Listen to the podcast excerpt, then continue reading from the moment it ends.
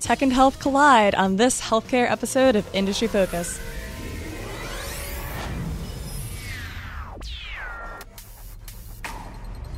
It is Wednesday, February 10th, 2016. Welcome to Industry Refocus. It is Venn diagram week where we're overlapping industries, as I'm sure you've heard if you're a loyal listener of the show. So, for today's healthcare edition, I'm welcoming Dylan Lewis to the studio with me from the Friday Tech Edition. Welcome to the show. Happy to be here. I have to say, I was pretty excited that we got paired up. You know, I mean, like, we're very good friends. Like, I figured it'd be fun to do the show together. Yeah, it's going to be awesome. A lot to talk about in the healthcare and tech space. Yeah, there are so, so many ways that we could have played this show out. But I'm excited to uh, pursue the topics that we've chosen to investigate. And plus, you get to actually have someone in studio with you for once. Which is different, yeah. Yeah. Todd Campbell, our regular healthcare contributor, is usually on Skype. So this is interesting. I can like make gestures to you and all. yeah, yeah. Pick up on some social cues here and there. yeah, I don't know. not not my strong suit. Okay. So, first thing that we want to talk about for this episode is maybe kind of the, the, the obvious overlap between healthcare and tech. Um, it's something that we've talked about on the healthcare edition before, but I thought it would be awesome to get some more of the tech insight into it. And this topic is, of course, wearables. So, what what do you need to know to understand the space? Yeah. So a name that we talk about a ton on the tech show, consumer tech company Fitbit. Uh, they are one of the leaders in the wearable space uh, by shipments. They are the market leader at the moment, uh, just over 20% market share. Um, and they have those fitness bands that you probably see people all over your wa- office walking around with. Um, some of them are very minimal- minimalistic, kind of the rubber bands with trackers inside. Some of them resemble a little bit more of a smartwatch. Some of their higher functionality products. Um, and just for some of the healthcare listeners that may not be as familiar with them, um, their products range from $60, the Zip, uh, which tracks steps, distance, calories, active minutes, very basic stuff, up to around $250 uh, for their Surge product, which is all the above, plus GPS tracking, um, splits on runs, things like that, uh, elevation, heart rate, some really advanced metrics there. Uh, and I think that that kind of general spectrum is pretty representative of what you'd expect for the wearable space. So, looking at this from a healthcare perspective, the thing that comes to my mind as the huge opportunity is the data behind that and how you could use that kind of in the same way as, for example, some car insurers will give you a little device that tracks whether or not you're a good driver.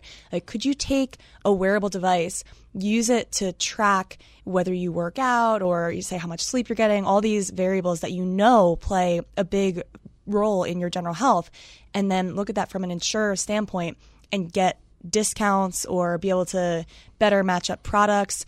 Is there, are there companies that are working on this? Yeah, so right now, a lot of the data interaction we're seeing is with individuals, right? So you're tracking, I mean, you're a Fitbit user, right? I was. Or was. Uh, so you're, you're part of the people that are having it collect dust in a drawer somewhere. yeah, I'm one of the sheep. Yeah, that's, that's one of the problems with Fitbit. Um, but a lot of the data interaction right now is individuals. And so they are tracking what they're doing on a daily basis. They're maybe tracking how they stack up against their friends, things like that. Um, but we're not really seeing large institutions make use of that data. And obviously, the immediate connection we have when we're talking about people's health habits, things like that, is health insurance, right?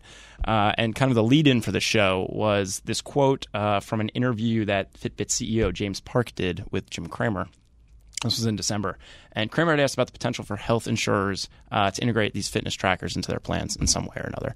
And uh, Park said uh, that is the holy grail of this category, meaning fitness wearables. Um, and it's going to happen. When it happens, that is going to be a huge inflection point for the business. And so this is obviously something that he is very interested in. I think uh, you know we can get into this a little bit on the show, but I think insurers are particularly interested in having some more advanced health metrics on their uh, plan participants. And so it could be one of those awesome cases where it's a win-win for consumers and businesses. Yeah, this to me screams opportunity, particularly as insurers have struggled under Obamacare to find profitability. When United Health Group reported that they took a huge loss on Obamacare plans, and mind you, this is the biggest health insurer out there. They estimated a $425 million loss on the Obamacare exchanges in 2015, mostly just because their actuaries must have kind of messed up, where the pricing wasn't quite reflective of the actual needs of the population that they were serving. So you have to wonder if you have better data and you have better understanding of the people that you're trying to serve, can you get a better price point and thus be able to meet those really tight margins that a lot of insurers are facing? Mm-hmm. And even if it's a minor behavioral tweak, these kind of programs can get people thinking a little bit more about you know running once a week or something like that, or just being a little bit more health minded, and that will obviously trickle up to uh, some of the insurers. So, uh, first talking about this, I thought it'd be interesting to talk first about uh, John Hancock and what they did on the life insurance side of things. Obviously, a little bit different, a little bit more of a financials take. But um, in searching around and just getting some background on this, uh, they're one of the immediate insurers that popped up. It is remix week after all. yeah, so why not? We want to bring in oil too. We can talk about them. Ooh, we could try. um, so uh, John Hancock has their Vitality program. Uh, Vitality is um, kind of this employee health performance type uh, business. They're based out of uh, South Africa, I believe, um, and they work in kind of like promoting healthy um, initiatives for employees and lay consumers. And so, basically, the way John Hancock's program worked is uh, you sign up, you take this health review. Um, they issue kind of like these goals based on your current level of activity and you know kind of the various levels that they aspire for people to reach um, and then they send you a free fitbit and so they track your fitness activity. You earn points for doing certain things like going for a run. Uh, I think actually like getting a health checkup is another thing that you can get points for. Uh, and then those points can be redeemed for travel rewards, uh, gift cards, you know, discounts, things like that. Um, and based on those levels that you achieve, uh, you can be eligible for premium discounts uh, in future policy years, which is kind of cool. Um, and by participating, um, you start out paying premiums at roughly like a 9% discount, which is pretty cool. Uh, that will shift down, I think, by about 30 basis points for every year that you're active. So, um, a pretty awesome, I think, deal for people that are in the life insurance game. Uh, yep, that's huge, nine percent. Yeah, and I know that Hancock was kind of using it to stoke interest in life insurance. Um, you know, I think a lot of people are not participating as actively as they have been in the past, and so um, that that was kind of the impetus there. But looking a little bit more on the healthcare side, uh, Humana, one of the health insurers, this is something you can speak a little bit more to, has rolled out something similar, though it doesn't have all the rewards for participants that um, this John Hancock offering does. Yeah, but they are also working with Vitality for something called Humana Vitality. Shocking name. Yeah. Um, so essentially, this is something that Humana is using in a lot of their different plans. Um, interestingly, not any of the government plans, so not the Humana Medicare members, but it's included as a program with all of the commercial members' medical plans.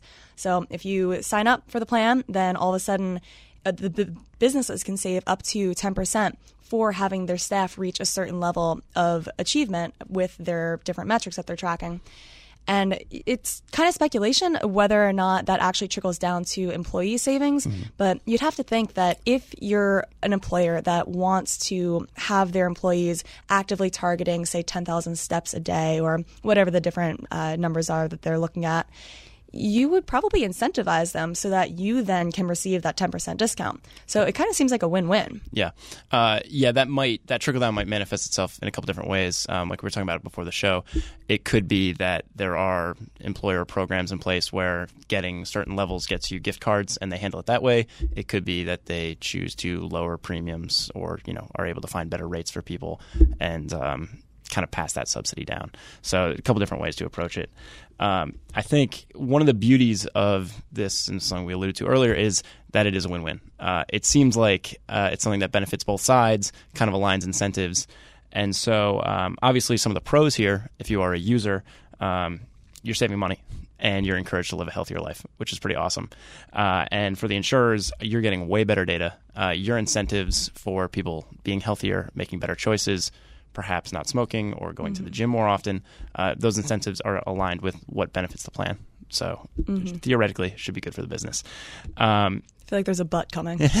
there's definitely some buts. Uh, I think also one last pro I'll say for insurers, uh, it probably makes insurance, given that it can reduce costs, a little bit more appealing for people that are younger and healthier. Um, kind of gets rid of that attitude of oh man like i'm totally subsidizing the older possibly out of shape or ill people mm-hmm. that are also participating in this plan that said some cons to deal with uh, so for users uh, you're not really saving that much money if you're looking at john hancock's side of things um, so it's not a perfect parallel looking at life insurance and health insurance, or like you talked about before, like auto insurance and the black boxes that look at the you know, diagnostics on a dash.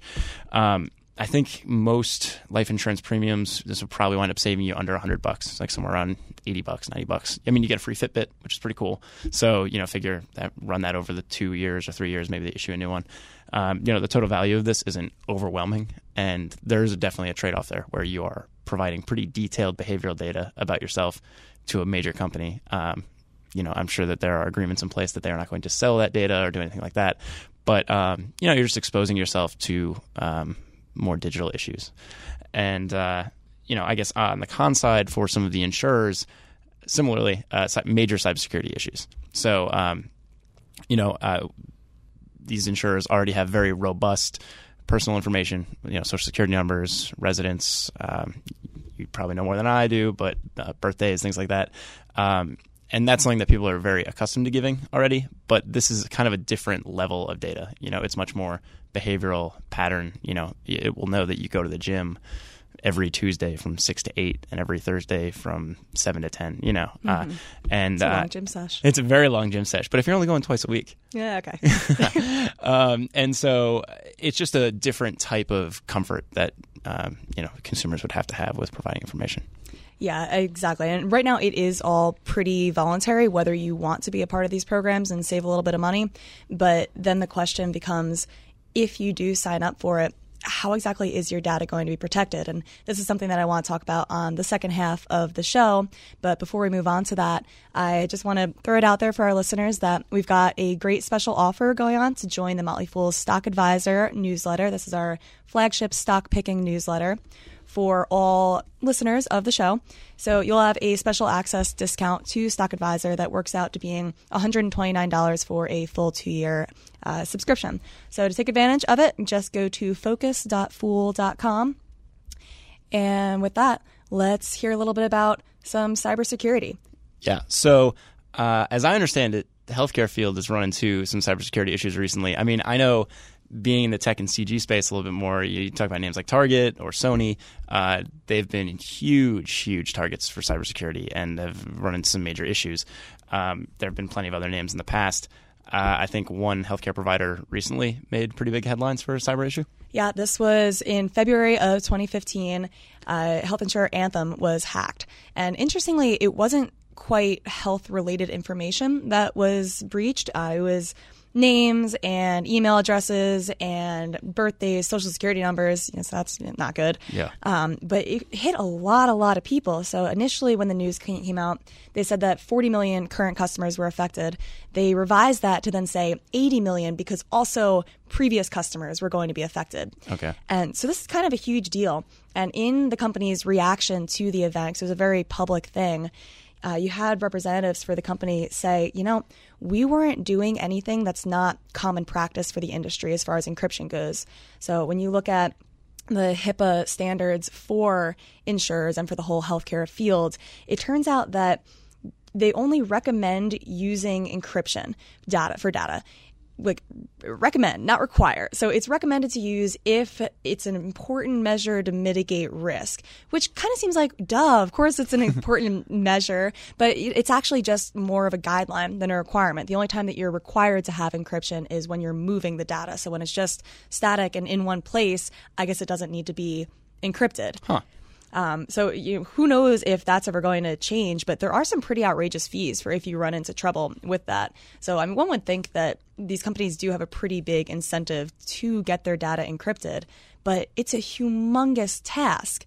I mean, I don't know a ton about the tech space, but it seems like there's a huge market for this. Yeah. Uh, the cybersecurity space is like very nuanced, and we'll try to do like kind of just a broad brushstroke kind of look at things. But um, there are a whole different uh, bunch of different elements that go into it.